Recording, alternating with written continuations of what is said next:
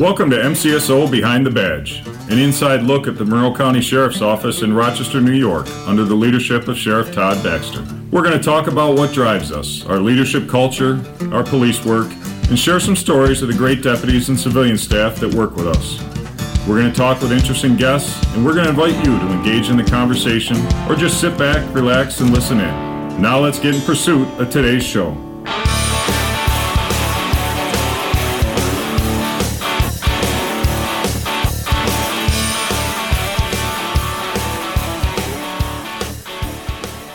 We thank Tommy Burnett from Fairport, New York for that great bumper music. It's just motivating. Great guy, great supporter of law enforcement in the town of Fairport here in Monroe County. My name is Todd Baxter. I'm the sheriff of Monroe County, Rochester, New York. Behind the Badge, this is our 51st episode. Very excited to have a couple fine deputies with me. Deputy Phil, how you doing? Good, sir. How are you? Good. Glad to be here. Who's your counterpart over here? This is Deputy Sal LaTorre. You want to introduce him or you want to... You going to let him do himself? He'll do it himself. Okay. But these fine gentlemen work in our Monroe County Sheriff's Office Community Services Unit and really are the, if you will, the lifeblood of the Sheriff's Office, reaching out into the community, building relationships, building our brand, making people understand or hope they understand better what we do, and lots of programs. That's what we're going to talk about. But I was joking earlier. Phil, why don't you take a couple seconds just to introduce yourself to the audience. Who are you? So my name is Phil Fantauzzo. I've been with the Monroe County Sheriff's Office since 1997. In those years, I've had various roles. I started as a road patrol officer. I did most of my career on the road patrol, pushing around the then red and white cars. Oh, wow. You're old. No, thanks a lot. The red and white cars. So I did about 18 years on the road, and then I came to the community service unit as one of my first extracurricular kind of jobs with the Sheriff's Office, and I've been here since 2017. Great. I'm an FTO, field training officer. I'm part of our HASA negotiation team. So I've had some various roles throughout the department in my career. That's great. Thanks for taking a little time. Sal. Yes, sir. It's a hard act to follow. It is tough. Who are you? Sal LaTorre. I've been with the Sheriff's Office since 2008. Most of my time in Road Patrol has been in A-Zone. I worked A-Zone 1st Platoon and then also 2nd Platoon. I am certified EVOC and PT instructor. EVOC would be what? Emergency Vehicle Operation Course. There you go. Learning how to drive the cars. How not to crash our police cars. Exactly. I'm also a child passenger safety technician, so get involved with the car seats with the community. That's a funny one. Mary and I are going to be grandparents in January, so... You know, we just went through the whole car seat buying thing and assembling all the cribs and all that, and with our son and our beautiful daughter-in-law, and the car seats, it just became so dynamic. There's like 15 different parts, and the kid will grow over like the first 4 or 5 years with this car seat, and great goal. Great company. I mean, it was pretty simple stuff, but I don't think people realize it unless you're going to have a baby soon, how involved the car seat is. So true, and I went to the one-week technician school and realized at the end of that week, oops, maybe I was doing things wrong for my kids, you know, because there's so much to know. Yeah. It is. I mean, but YouTube helps out so much these days. But we'll touch on that. Yeah. If it's okay. I just did. Yeah. I got some more. You running this show? Or am I running? No, it's pretty good. We'll get that later. Two guys that like to talk in here. You got a program I don't know about? I love busting chops. Hey, no, so let's hit on that. I'm interested. This whole car seat thing is... Yeah. So I used to pay in Greece when I was the chief out there. I never knew about this program. I went out there and the firefighters and cops were putting in these car seats. People would drive up and you'd actually put it in for the person the first time and, of course, show them so they could do it themselves. Yes. And I didn't realize it was a week-long school, to tell you the truth. Right. So Child Passenger Safety Program is offered by the Monroe County Office of Traffic Safety, and Gene Treese leads that program. It basically promotes proper use of the child safety seats. Right. There are, as you mentioned, fitting stations that go around. So let's say, for example, Eco Park. Mm-hmm. We've done it at Walmart, Delta Sonic, where it's just available. People hear about it and they can drive up. Right. There, throughout that program, there are certain people that qualify for free car seats. So that's something that. So is that grant funded? I mean, where does the free come from? Yeah, Gene is the one that heads up that grant. So. Neat. It comes from the governor's traffic safety initiative. Yeah.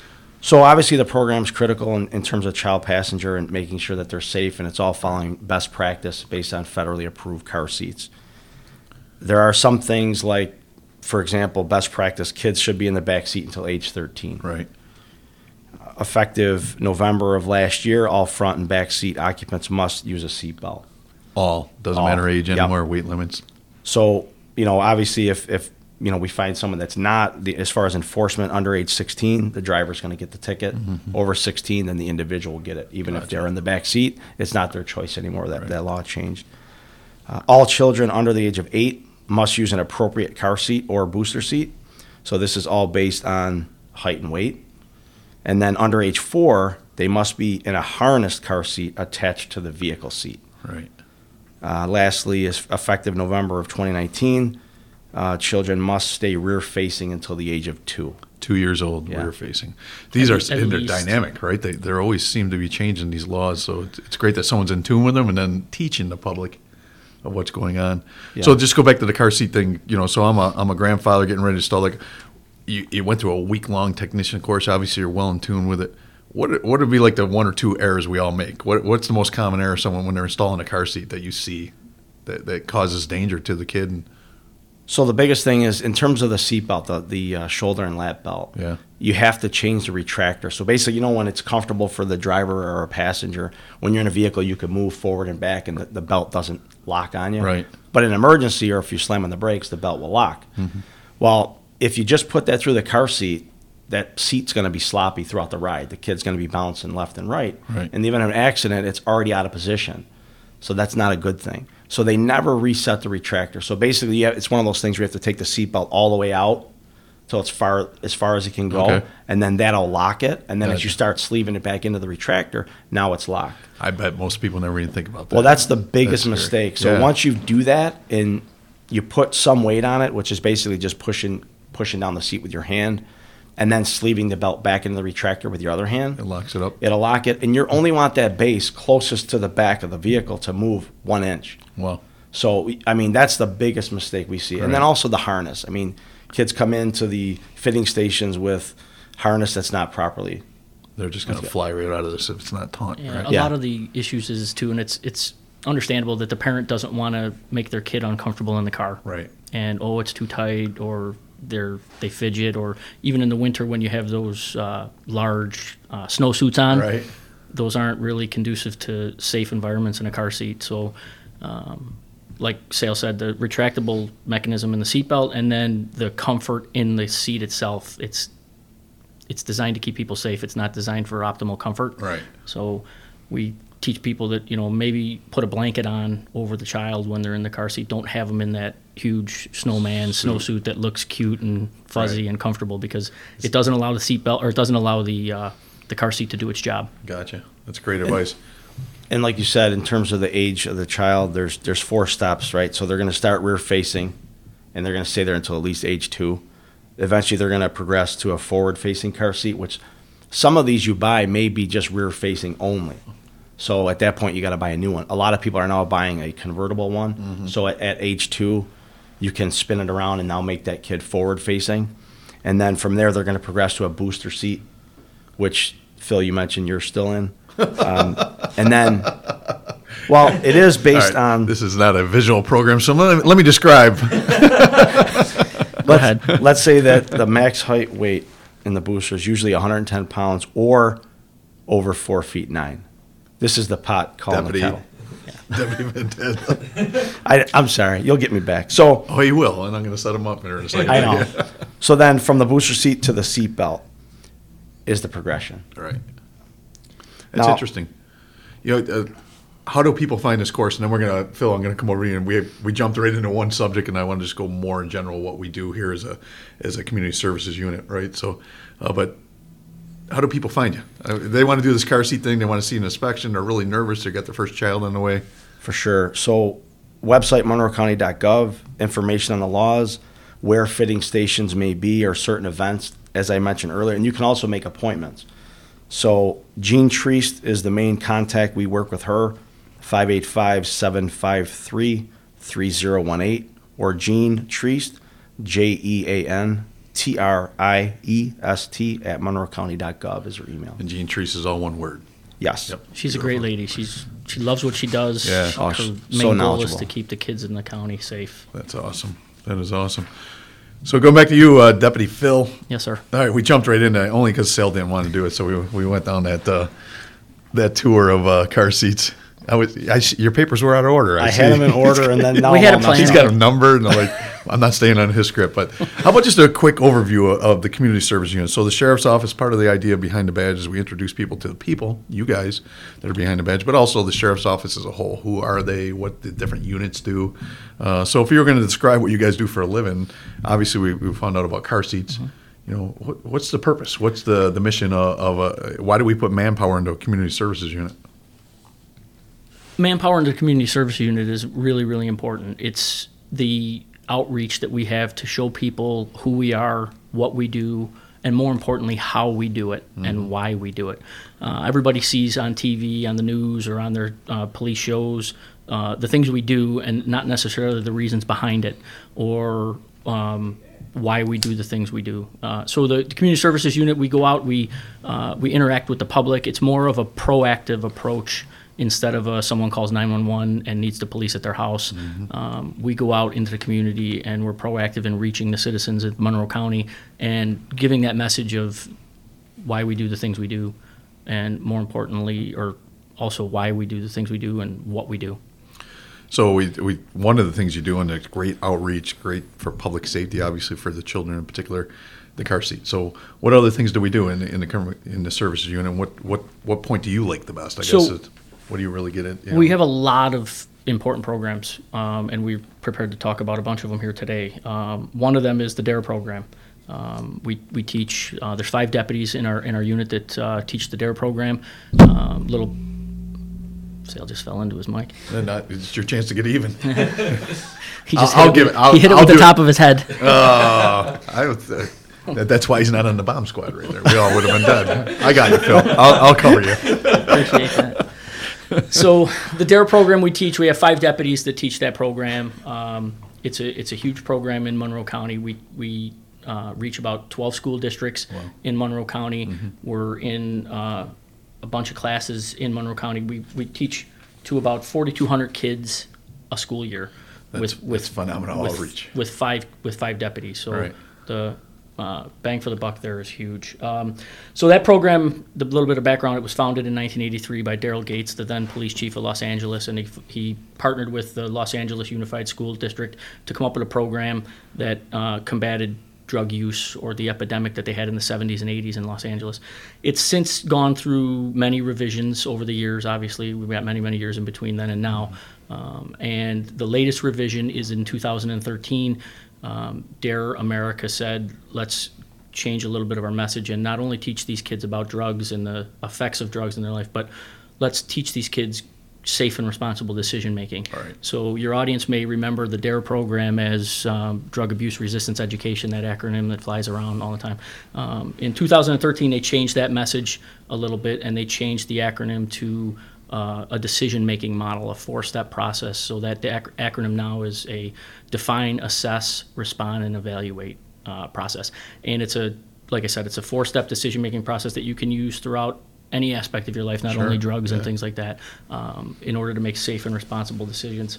So it's our main focus right now is 5th grade, and it's a 10-lesson program that teaches kids that ability to make safe and responsible decisions. We talk. Some of the topics are about alcohol and tobacco. We touch on those things and what they are and how they're used. We talk about stress. We talk about bullying, which is a big topic in the public schools and the elementary schools. We talk about peer pressure. Right. We talk about avoidance strategies. Yeah. And back when the program was first started, it was more of a lecture. It was more of a police officer standing in the room telling you, don't do this stuff, make safe decisions, and there wasn't a real dialogue between the students and the officers. And that's changed tremendously over the last several years. So now it's more of a dialogue where the kids are actually up and working in the room, in their little groups, and with shoulder buddies right. and things like that, little micro groups. They do role plays. Yeah. And, you know, if you can remember back in school when you were asked to do a role play. You were like, I'm not doing it. I don't want to do it. And then after the first 2 kicked off, you wanted to do more, and there right. wasn't a time to do more and things like that. So it's really been successful. What you know, one of the things I think is the most important. That's why I'm not on the bomb squad. I just dropped my phone. No comment. No comment. No comment. Smart. Smart. Go ahead, deputies. So, you know, I preach this all the time, whether I'm helping people, I'm coaching them through their next promotional exam, I'm working with my kids to try and go through a problem, you know, at school or something like that. A problem-solving method, and there's many of them out there, but it's so important that we train the brain, we train people, especially under stress or peer pressure, to go through that decision-making model, right? And first define the problem. What are we really, really talking about? Come up with possible solutions, analyze them, make a decision, and evaluate how it worked. There's a lot of different ways to do that, but it's so important that we see big businesses, we see CEOs, we see kids under peer pressure, the whole gamut of making bad decisions because they don't have a problem-solving method in their head to fall back on. Yeah, and it even goes a step further with that. Like, we all make bad decisions. We're all not perfect. Sure, absolutely. Nobody's perfect. We've all made a decision that we, if looking back on it, we wouldn't make again, and that's part of that evaluate process. So even when the decision-making process is over, right, there's still room for improvement. Yeah. So important. That's life. And it's allowed us to get into the classrooms to make a positive interaction, a positive impact with the kids and the teachers. Mm-hmm. And it's not just that fifth grade class. It's when you walk into that school, there's kids in the hallway, there's faculty in the hallway. Right. They see you. You interact in a positive, it's a positive environment. Yeah. And you're part of the community. Right. And the one big thing I love about it is that it's the dialogue now. Those kids are not afraid to ask us questions. Right. And we even have it's called a DARE box, where kids can drop notes anonymously, and each day we start off the lesson that we go into that box and we read those questions. And that allows that kid that's sitting in that classroom afraid to ask a question about something because he thinks it's not a good question, right, or he thinks that he's the only one that has that question. It allows that kid to get that answer. That's awesome. That's awesome. And Phil, you touched on the role plays, and that plays into it in terms of middle school program that we have as well. So we have resistance strategies that we teach these students, such as refuse, explain, avoid, and leave. And we try to get the trainees, our blue shirts, involved as much as we can and get them out of the office and do different things. So when we bring in trainees for role plays at the middle school, it really amps up the stress, right? So these kids are, I don't want to really get involved with this, but we bring props in. We have, fake drugs and empty, beer bottles and things like that. And we try to get that kid that may be on the shy side in class, or I talked to a teacher, who can we put on the spot here? And we were bringing the trainee. This is someone that's older, someone they don't know. And they start pressuring them. It feels real. Right. So the reaction to that, they get red, they're on the hot seat, but they learn from it. And then we debrief and we talk about it. So they're able to practice those skills, kind of like what we do at work. I mean, we get involved with role plays. They're able to practice those skills in the classroom amongst their friends, trying to take it as serious as possible. But then in real life, they'll have an opportunity to use that. And that actually happened to my oldest son. He was able to use some of the strategies that he did in his middle school program when he was offered drugs at a local club. Yeah, so it was just an awesome opportunity. He actually came back to the school, and they had him in as a guest, and he shared that story with the seventh graders. Something he learned from you, or learned because he went through a DARE program? Through the DARE program. Yeah. That's phenomenal. And so we feel like in terms of the positive interaction with the community, we're trying to build those relationships, and us being there is huge. Yeah. That's part of it. We know that we're talking to every kid, every student, the same message. But it's not reality to say every single student will do something the right way because of us. However, we know that if we impacted one student and we kind of steered their ship the right way, and they took the right path versus the wrong path, that's a win. That's huge. Absolutely. Did we save their life? We don't know. Yeah. We may never see the fruits of the labor, but we know that that's positive interaction that you can't erase. Yeah. And that's why we're part of it, and that's why we're passionate about it. Yeah, you guys are passionate about it, and I appreciate that. I also, another project you guys run that I really appreciate, because I think it's good for the kids, but I also think it's a breeding ground for our future, and that's the teen police academies. Recruiting young people, teenagers of all people, into a week-long, very stressful environment that teaches them about law enforcement, right, and the things we do, but also maybe get some steered towards a job in some type of career in law enforcement. So let's talk a little bit about who wants to share the teen police academy, what we're doing there. And you're doing 2 this year. COVID's gone, and we're going to do 2 again? Yeah, we're going to do 2 more. This is, like you said, it's our flagship program, I believe, and the man sitting across the table from me actually started the whole thing. So I'll give him his credit there. He invented it. He took the blank page and Along with Deputy John Payne. Yes, sir. I just played it up. This is one of my favorite programs. But since I took it over, it's bigger and better. It's bigger and better. We'll talk about it. Yeah, it's evolved. So let's talk about the Teen Police Academy. So the Teen Police Academy, like you said, it's a one-week program. We do two separate sessions. So we do two programs, 1 week each. It's designed to give school-age kids, grades 9 through 12th, a look at what it's like from application to employment with a police department in New York State, and more specifically our department, because they're going to get an open-eye view of everything we have and everything we do. We canvass all 21 school districts in Monroe County, the Rochester City School District, private schools in the area, all Monroe County students and residents. This year, and we did it last year too in the face of COVID, we were able to make a program that was successful, and we had a really good turnout. So this year, again, our numbers are pretty much the same. We've had over 100 applicants, and we're a little limited right now with our enrollment. We can only take 20 students each week, and that's because of the guidelines with COVID right now and being in the classroom and things like that. So 100 applicants, it's a really competitive program. We can take 20 each week, so a total of 40. It's designed to give them that look at what it's like to become a law enforcement officer in New York State. Typical week, we start every morning with some sort of PT, some physical training. That's geared to get the kids used to the Cooper standards that they're going to need to pass in order to progress in the application process, the civil service process. So you have to meet some physical fitness requirements, sit-ups, push-ups, mile-and-a-half run.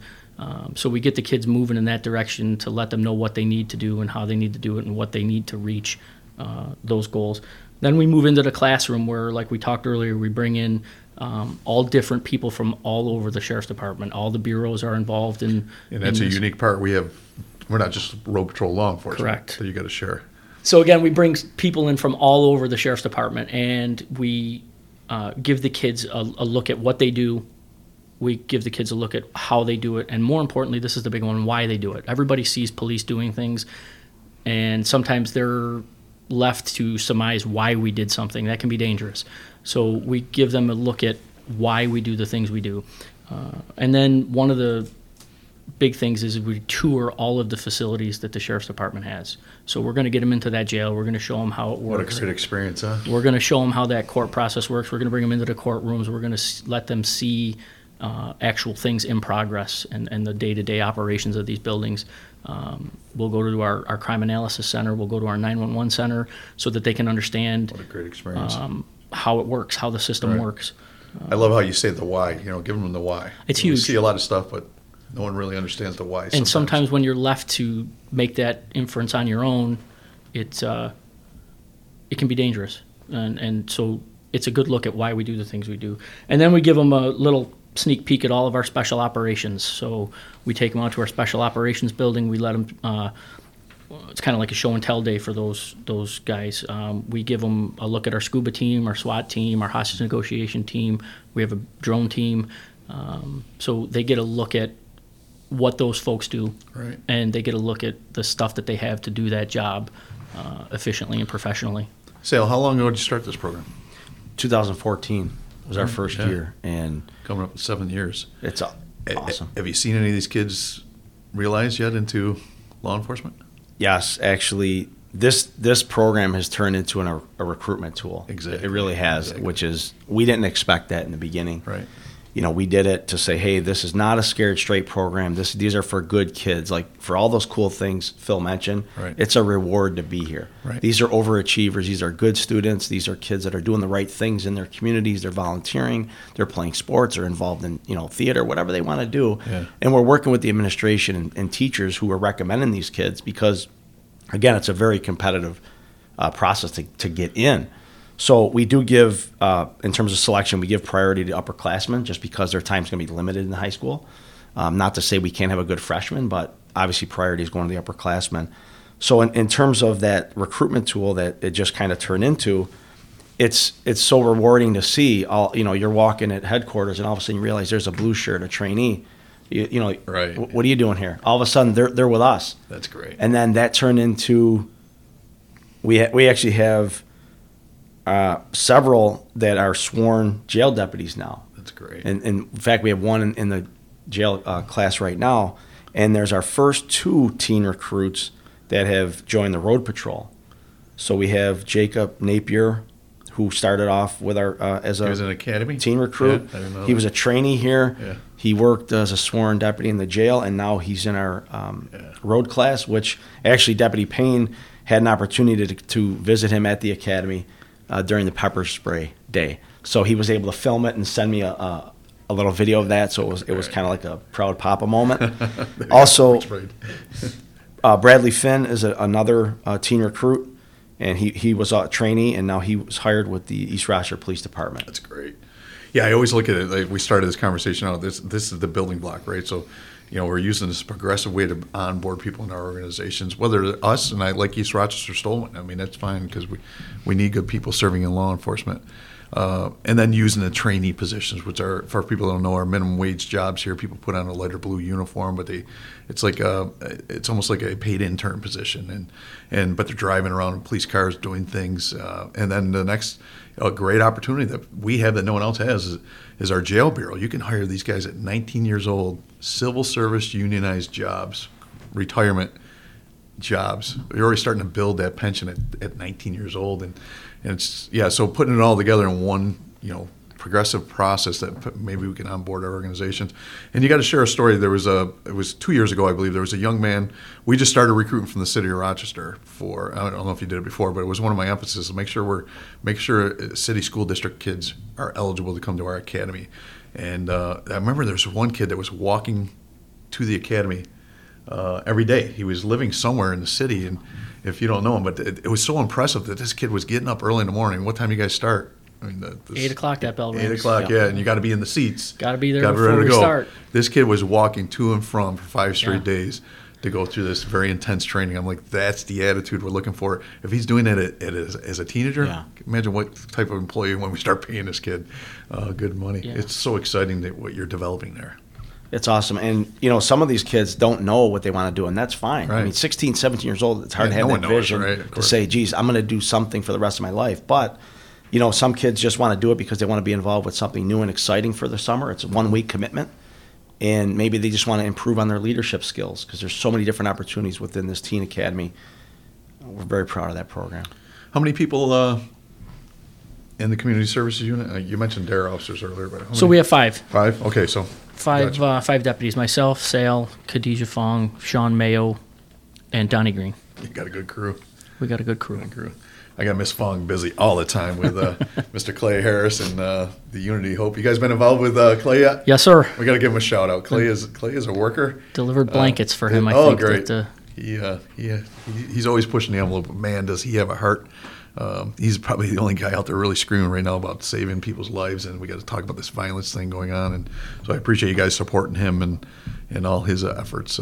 He's a go-getter. So he's get on board and go, because you're going for a ride when Clay sets us up for the next project. Listen, we're going to wrap up the show. We so appreciate you guys sharing a little bit about who your unit is, who you people are behind the badge as human beings, a little bit about yourself as we started this program out. Understanding every time I do these shows, I think people just get a better glimpse of who we are as cops, right? Who we are as law enforcement, what great servant hearts you have, developing our future well beyond we leave. Some of these kids will be working and will be retired. It's amazing that you're developing that next level. So we finish up the show. No Miranda zone. Miranda warnings, you're familiar with it. You have the right to remain silent. Everything you say can and will be used against you in a court of law.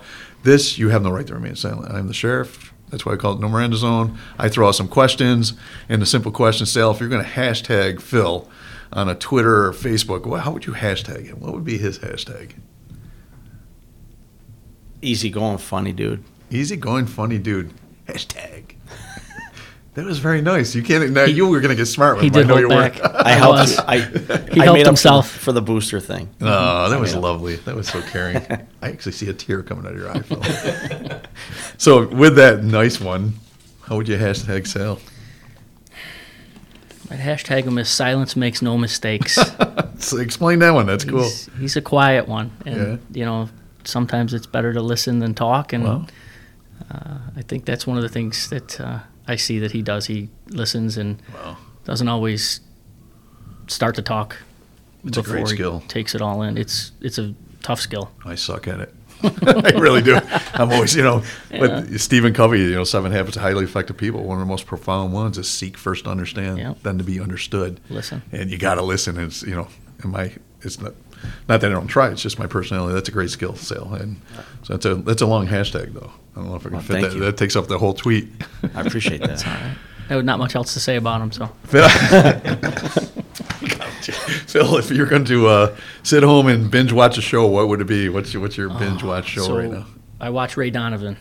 I watched Ray Donovan it got to a point where my wife and I were watching the show, and the kids needed to go to bed, and we were like, could we squeeze one more episode in before they go to bed? Kids, yeah, I have a daughter and a son at home, 13 and 11, and it got to the point where we were so engrossed in the show that we were talking to ourselves about, the kids could go to bed a little later. They'll get out. They'll be fine. And we were like, what are we doing here? What are we doing? It's an addiction. Yeah, it was. It was fun. Sal, what are you binge watching?